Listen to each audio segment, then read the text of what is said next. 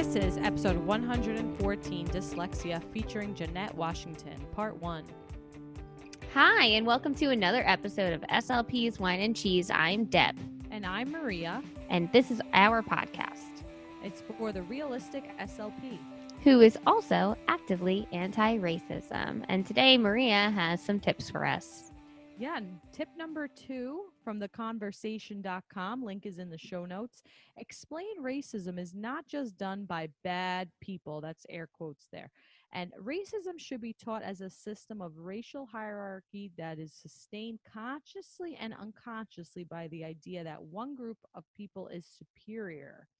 Because of this presumed superiority, the ideas, books, voices, and expertise of one group are seen as the norm. So they actually have a video here of this blue-eyed, brown-eyed experiment in which kids are told brown-eyed people are superior to blue-eyed people and vice versa. And it's a good way to show students how unconscious behaviors emerge and how quickly prejudice can form. Mm-hmm. So I like this little video, and it involves kids too, so the kids can see another perspective of another child. So I did like this tip. So yeah, that sounds great. Check it out in the show notes. Yeah. And I guess that's super relevant to speech therapy materials and educational materials, because you want to make sure that like all of your people in your pictures or characters are not all white people. Right. You want to make sure that you're not always saying like mom and dad and grandma and grandpa, because sometimes it's like mama or papa or like Baba. I don't know. Yeah, like all different cultures have different words for family members. So just keeping that in mind, that these are, I think they're like microaggressions. I think that's like something, it's like something small, but not small. Right. Yeah. I hear you. Yeah. So I have water today because I am still growing a baby. Yes, I'm pregnant. Yes. Yes. How's that going? Do you miss alcohol? I don't at all. Oh, good for you. Yeah, it's weird. Like I haven't cared at all. And it's so funny how often people are like, do you want a sip to taste it? And I'm like, no, I don't really even care. Yeah, but I mean, I think I'll drink it again. I'm sure you'll have it again at some point in your life. But right now I don't care. But it's going great. My baby's kicking a lot lately, so it's fun, and I feel a lot less worried than I used to feel, because once you could feel the baby moving, you're like, oh, he's fine. Yes. But prior to that, you're like, what's happening in there? Is anything happening in there? So yeah. Well, I am drinking, on the other hand. You know, any drinking buddies are welcome, because Deb has left me for water, but it's okay. Sorry. I'm going to say it's complicated, because I'm going to put money on it that this time next year, you're going to be the one who can't drink. Oh gosh. All right. Well, you know what? It's complicated, meaning that's the name of my wine. It's a Pinot Noir. It's a 2019, and it has some nice aromas of pomegranate and black cherry. It's very light, and it's a sponsored wine. So thank you so very much for this wine, and check out the show notes of where to purchase it. I highly recommend to purchase this wine, and not to mention the name is great, and the label is exciting too. It's patriotic, red, white, and blue. You know, beautiful. Why not? Get ready for Labor Day. That's the next. No, get ready for President's Day. President's Day. Yeah, that's February. Yeah, it's only February. So I vote drink this wine, and thank you very much to Napa Valley. That's where the wine is from. Napa Valley. Mm-hmm. Yep. And Trinchero Family Estate, they sent it to us. They have a whole bunch of wines. Check them out. That's also in the show notes. Yes, thank you. Cheers to that. So Maria, tell me what's going on in your life. Are things going well, or are you feeling like you need to dwell? I'm going to say things are going well, only because it's the winter time, and a part of me was feeling a little like bored, and like I was fantasizing, which I know Deb is a big fan of, you know, letting people fantasize. So yeah, I did catch myself fantasizing, and I thought about Deb, you know. Yeah, just let him. Maybe you want all the cookies. Yeah. You thought about me in your fantasies, I did. No, know. It's complicated. No, I'm kidding. I'm kidding. But no, Maria's just talking about something that I say in like every speaking engagement that I have when I'm talking about speech therapy or behavior. I'm just like, you know what? If they're saying they wish they could do playing in the snow today, then just right. Instead of being like, no, you can't, you know, talk right. about what they would do in the snow if they could be out there right now. Yeah, that was an excellent point that you make. So I have in turn been fantasizing about like, where would I go right now? Where it would be on a beach and looking through pictures. And then I kind of like stopped myself. And now I'm like, you know what? Now is the time to like stay home and like read a whole book. And now is the time to binge a series. And like, now is the time to do a like indoor dance class. So I've just been embracing the indoors in ways that I can. So it's going well, you know, and what also is helping me is this wine, Deb. Yeah, I'm on my second glass now, so we're good. Well, I think my baby's into it too, because he just did a like cartwheel inside me. Wow. See? Your baby approves. I already know your baby's going to be very much like you and Mike. Just, you know, laid back, let people be who they are. Yeah. You know? Well, so I'm dwelling because, so there's something about speech therapy that really ticks me off, and it's rigidity. And I talked about this a little bit in the last episode. It's like people hear one thing and they cling to it. And you know what they do? They glue it to every single situation, person, clients, therapy setting. And it just makes me so annoyed. So I also need to also chill because it's like one comment that bothered me out of like tons of very fine comments. So I posted a video of me using like the buttons. Say saw that too. He's like, oh, that was cool. He liked it. Most people did. So it's fine. And what you do is like you record some audio. You can use it for requesting. Yes, no. So I did it for blocks and bubbles because I knew this kid would take either of those from me. And so that's how we introduced it. And one person commented like, oh, I made this mistake so many times in the past using fringe words instead of core words. And I think it's so annoying that as a speech pathologist, you are only allowed to work on core words. Like, what child is motivated to use the word in? I don't know. Like, they get it. You could put things in a box. You can take things out of a box. They demonstrate comprehension of this, but that doesn't mean that they're going to be motivated to like say the word in. But bubbles is a highly motivating word. And this child, so you can tell I'm so annoyed because it just bothers me, rigidity.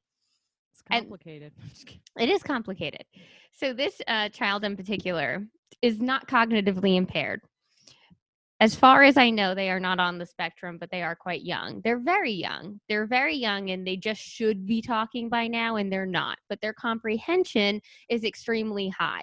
So they already know all of the core words. I don't need to teach them core words. They understand go, in, up, down, more. They got it. If I say in, they'll put it in. They don't have any motivation to say the word in. If I say go, they'll wait for me to make something go, maybe, but they're not going to say go. He's not going to say go. I mean, I did go for a long time. He's not saying it. We're moving on to something else. I hear you. So we did blocks and bubbles, and it was, you know, he hit the word block, he got block. He hit the word bubbles, he got bubbles. And I just want to bring up that, like, yes, core words are super important, but, like, children's first words are not core words. It's like ball, cat, mom, dad. That's what kids say at first. They don't say go, more. Those are not the first words. They're usually nouns. They are. Mom, they are. Dad, the first words. Yeah, that's like, so I get it. Like, core. You're a loser if you don't work on core. I feel like I have been one of those people who have drilled away core words. Oh my gosh.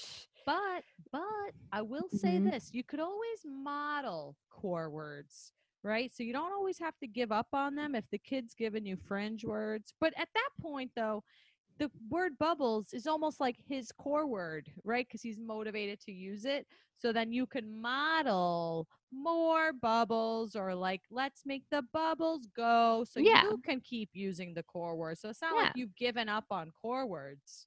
Because that would be a frenzy. I still use core words. Right. My goodness. Yes, I'm still annoyed. Like it was like a video that was less than the whatever Instagram allows, a minute. I know. It might have been 20 seconds. So 20 seconds out of 45 minutes, I didn't try to get the kid to strictly focus on core words. But yeah, we do all the core words, core songs, core words, core boom cards, everything, core. So it's not like I'm not doing core. It's not like you're not doing core. But that's you can take a break from core. So that annoyed me just as much as when I post and people are like, but how are you taking data on this right now? Because it doesn't look like you have a pen. Yeah, I would be like, they have a point. You know, they have a point. And I think a lot of individuals, Maria, you can't take data on everything. You have to teach them something before you start checking X and everything that they do. She's right. She's right about that. You have to model. You have to You have to teach it. Not everything is a test. It's not just like, what is this? Apple. What is this? What is this? Like sometimes you have to be like, apple. Show me the apple. There's the apple. Apple. Apple. Apple. Next one. Bird. Look at the bird. I'm not. Yeah. So that's how I feel about rigidity. Get rid of it. Be flexible. Nothing is completely correct and nothing is complete. Well, no, there are things that are completely wrong. Right. But you know what? Like, stop adhering to one thought process. I think AAC is in a way like muddled because there are so many different things. There's different devices, there's different situations, there's different like school systems. So it's so much. So like maybe this person has like been drilled a certain way to use core words. So when they see something, God forbid, a French word comes out, they're like, what? That's not what my 3-hour PD was on, you know? Right. So it's like, so we've been, it's been hammered away enough to use core words, but if anyone's listening to this and now that we've doubly confused them, just be like, you could always model, because modeling is important for AAC too. And model it on a device. The buttons are not just for AAC. It's just cause and effect. It's like, I hit this, I get this, you know. Yes. This is not an AAC kid. This is an 18-month-old kid who's just not speaking yet. Right. I hear what you're doing. Yeah. So really, you're just adding more modalities, the tactile, the auditory, because when he or she pushes the button, he hears the words. Yeah. So you're just adding another modality. Yeah. If he's not gonna say it, then at least he's like still making that verbal decision-making choice. Exactly. And keeping in mind that our first words as humans are typically nouns, because those are more motivating. Maybe it is like, it is core associated because you might be requesting that noun. Right. You know, right. But I like, know what you're saying. Whew, but yeah. People get into it. What are you going to do, Deb? Yeah. But guys, you can work on things that are not core words. I'm not saying abandon core words. I use core words with everyone from articulation to AAC. Right. Because like, you know, aardvark works as a word, but I don't say it very frequently. So why am I going to use that as an articulatory target? Right. I mean, that's a good R sound in there. Just throwing that out there. It is, but it's better. It's not as good as hard, which many kids say all day long. This is too hard. Which so work on that one. Some kind of pragmatic tie in there too, you know? Yeah. Maybe they're expressing to you that something is hard. Mm-hmm. Well, but you know, life is hard. Life is hard. Cheers to that. Yeah. So we have an interview coming up. Yeah, so stay tuned after this commercial break. Hey, SLPs Wine and Cheese listeners. If you love our podcast, please rate and review us on iTunes. It really helps our podcast and helps us to stay on the airwaves. Also, be sure to check us out on Patreon, www.patreon.com/SLPs Wine and Cheese. On Patreon, you could pledge to be a patron and you will have access to video content, exclusive interviews with Deb, and some famous comedians, and even bonus episodes, so please be sure to check us out on patreon.com. Thank you so very much for your support. We really appreciate it. Cheers! Hello, everyone. Welcome to another episode of SLPs Wine and Cheese. I'm Maria, and welcome our guest, Jeanette Washington. Say hi. Hello. Hello. How are you all? Well, I'm doing great, and I'm so excited that you're here. So I want to tell the audience a little bit about you. So Jeanette has worked as a speech-language pathologist, software engineer, and educators. She empowers those with special abilities to pursue employment in the tech industry. Currently, she is the founder of Barely Articulating, and Jeanette also works within the intersection of technology, accessibility, and social justice.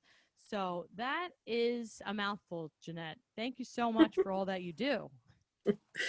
You are very welcome. So I have a wine today. So I'm drinking this red wine. It's from Napa Valley, and it was gifted to us. Thank you so much, One Stop Wine Shop. And this wine is called Taken, and it's very delicious. I'm just going to keep on drinking it.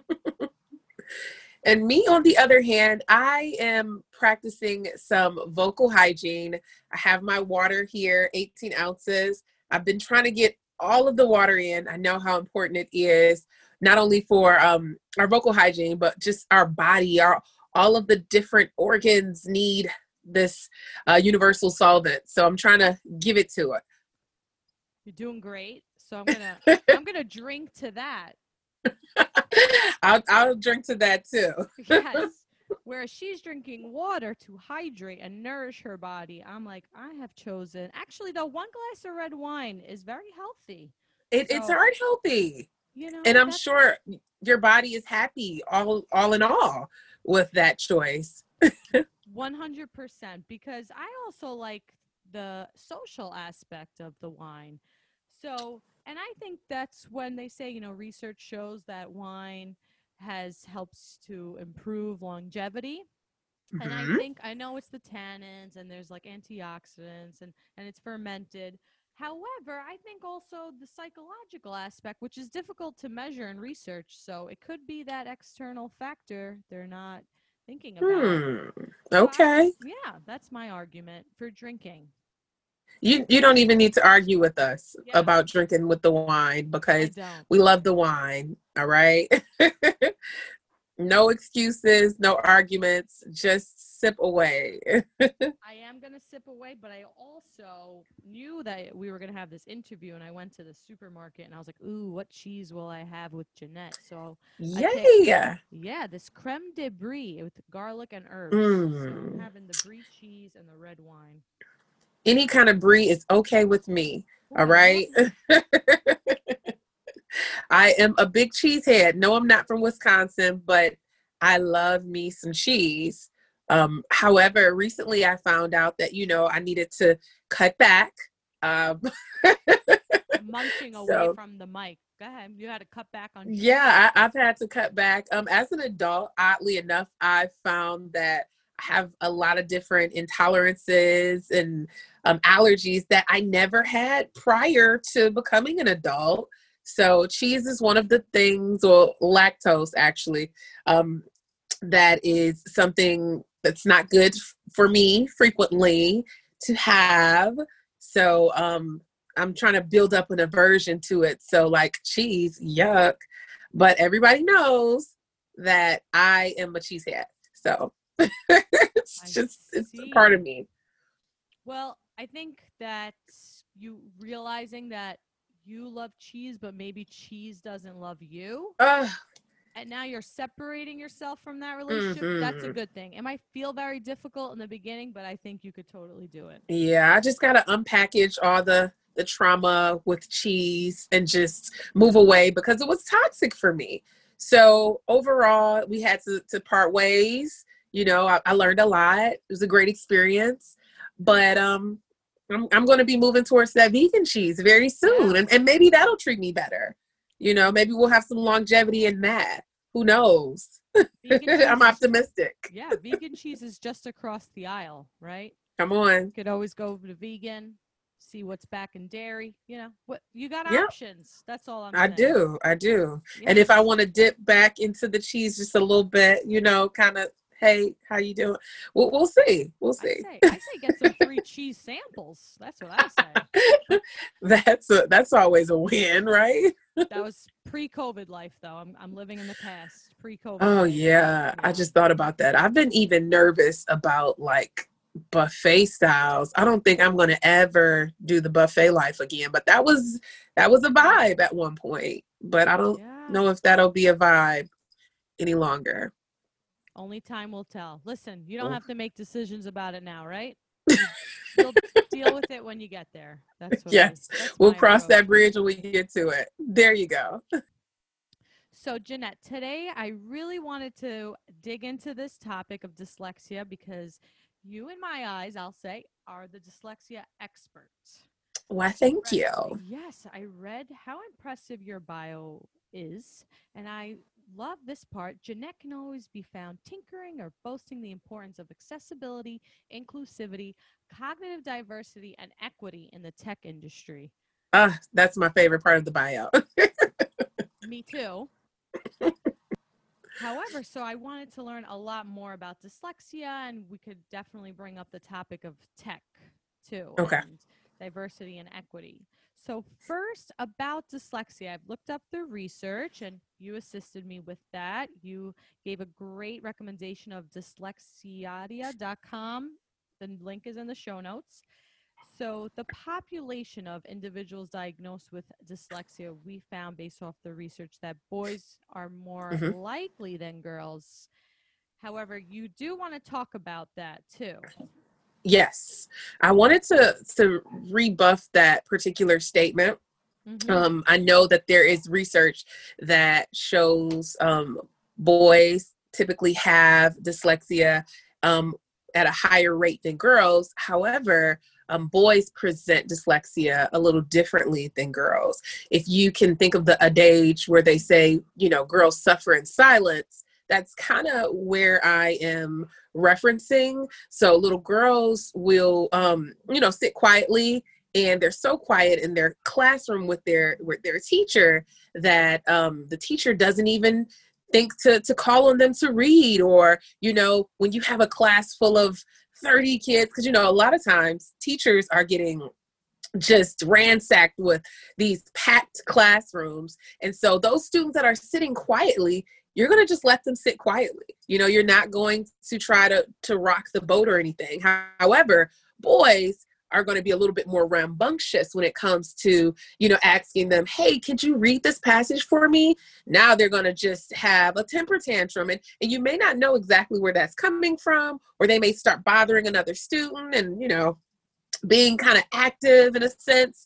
And that could all be stemming from the fact that they want to avert attention from reading or from doing an activity that involves maybe one of their challenges. So, that's, as I was stating earlier, that's a entirely vast topic we could dive into, because there's this thing called adultification bias, where they show that little boys compared to their white counterparts, they could be behaving in the same manner. However, the boys of color will get stricter punishments. And that goes into that pipeline to prison. And I mean, we could go, we could really go there. I actually have a whole episode on that with my aunt, who's a criminal justice lawyer. She's been since I've been born. She passed the bar. Oh, wow. Yeah, for 33 years. Big ups to aunt. Yeah. Yes. So there's a whole episode about that. So I don't want to move around this topic, but I just still want to get through dyslexia too.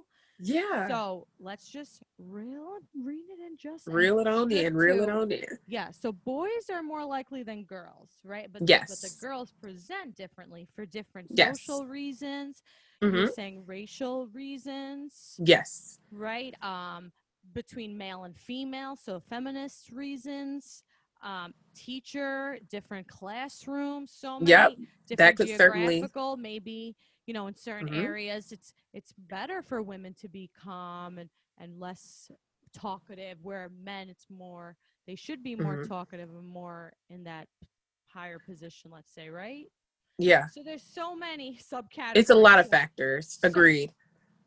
So many factors. However, so the incidence, though, that 1 in 5 people, right, you are diagnosed with dyslexia. Agreed. You stated a fact of 80%, give or take. But 80% of students with an IEP has dyslexia. So within the school district, dyslexia is going to be named differently. You may see SLD, SLI. I've seen a whole variation of these different abbreviations or acronyms, rather. And basically what they're saying is that person has a specific learning disability or learning disorder that they can't quite put their finger on, but they know it's there. That is true. I've also seen other health impairment, OHI, but it could be like, oh, but they also wear hearing aids, but it's not hearing impairment. So again, a lot of factors. Yes, and it's all muddled. I feel it. I need some wine for this right now. And there was a there was a campaign going on with this grassroots organization called Decoding Dyslexia, and their campaign was say the name dyslexia. Say it, because it's so frequent that these different institutions and infrastructures use all of these different terms, and this only confuses the SLP, the OT, the teacher, the PT. Everybody is confused with this particular title. So that was the whole campaign that they had, Say Dyslexia. And I thought that was really interesting because only 3 to 4 states within the contiguous U.S. don't have any dyslexia laws in place. So, I think that it is becoming a bigger conversation on the state level. Policy is being enacted so that students can stop falling through the cracks. It's a lot of work that's being done on the back end, and it's exciting to see. But we do have those 3 to 4 states that need to jump on the bandwagon, so to speak. Yeah, I like say the name. Let's start with that. Yes. On your Instagram, Barely Articulating, you had a great definition where dyslexia is the absence of another of not vision, right? So it's important to keep in mind that. Yes, go ahead. You want to give us a little bit of a. Yeah, I'm going to give just a little snapshot. Because I am in a lot of different Facebook groups, parent groups, family groups where people express concerns and they express their inquiries as it relates to dyslexia. Because again, this is something we're still learning about. A lot of controversy evolves around whether it is a visual disorder. So we see that dyslexia can be, mixing up some letters and having issues with phonetically spelling words. But is it really a visual issue?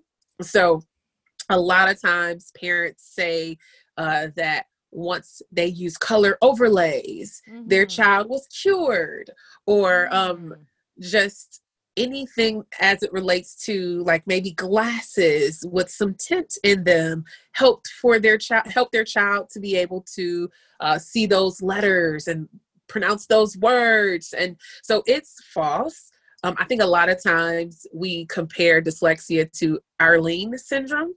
And that particular syndrome is based on some visual challenges. So I think it's really important that we acknowledge that it is not a visual problem. Yes, thank you for acknowledging that. And it's also another important fact is dyslexia is not tied to IQ. Einstein was dyslexic and had an estimated IQ of 160. And then I read another fact that 25% of CEOs are dyslexic. Yeah. So as SLPs are doing evaluations for dyslexia, it's so important that they get these 8 things down packed. So they want to get the case study and the family history, the language, oral and written, the reading, achievements, intelligence, articulation, motor skills, and social skills in order to create a complete diagnosis and say, hey, we believe that this student has dyslexia. So with that in mind, it kind of echoes what you were saying about intelligence. So usually those with dyslexia have an average to high IQ. So if that student is reporting a low IQ, we can already tell maybe this isn't dyslexia after all, because a lot of, as you said, tech professionals and entrepreneurs are dyslexic. Right, because they have probably been even higher IQ. Yeah, an average to high IQ. Yeah, so, and also another thing to know, and I know I'm just rambling on, just bear with me because you are as we're about this topic, and it allows me more drinking time and eating brie and blueberries time. I didn't even get so jealous. I'm jealous, so, you know all this stuff. There we go. We can go back and forth. So it's mutual. It's mutual. Okay. As it relates to those tech professionals and entrepreneurs, I think about the fact that a lot of dyslexic students go throughout their lives not knowing that they have dyslexia and struggling to a point where they have to create ways in which they learn how to read. So they have to re-engineer and hack the way that the teacher or the SLP or even the reading specialist is really working with them. Like they'll have to hack those tools and tricks and skills so they can learn and they can teach themselves. That sounds like so much extra work. Yes, it is. So now, they're like, I know when the teacher points to this board, what she really means is that's the letter Q. Or I don't know if that was like an awful example. Yeah, but I mean, that's a great point. There. So this concludes the end of part 1 of our episode. So stay tuned for next week where you'll listen to the rest of the interview with Jeanette and I. Bye.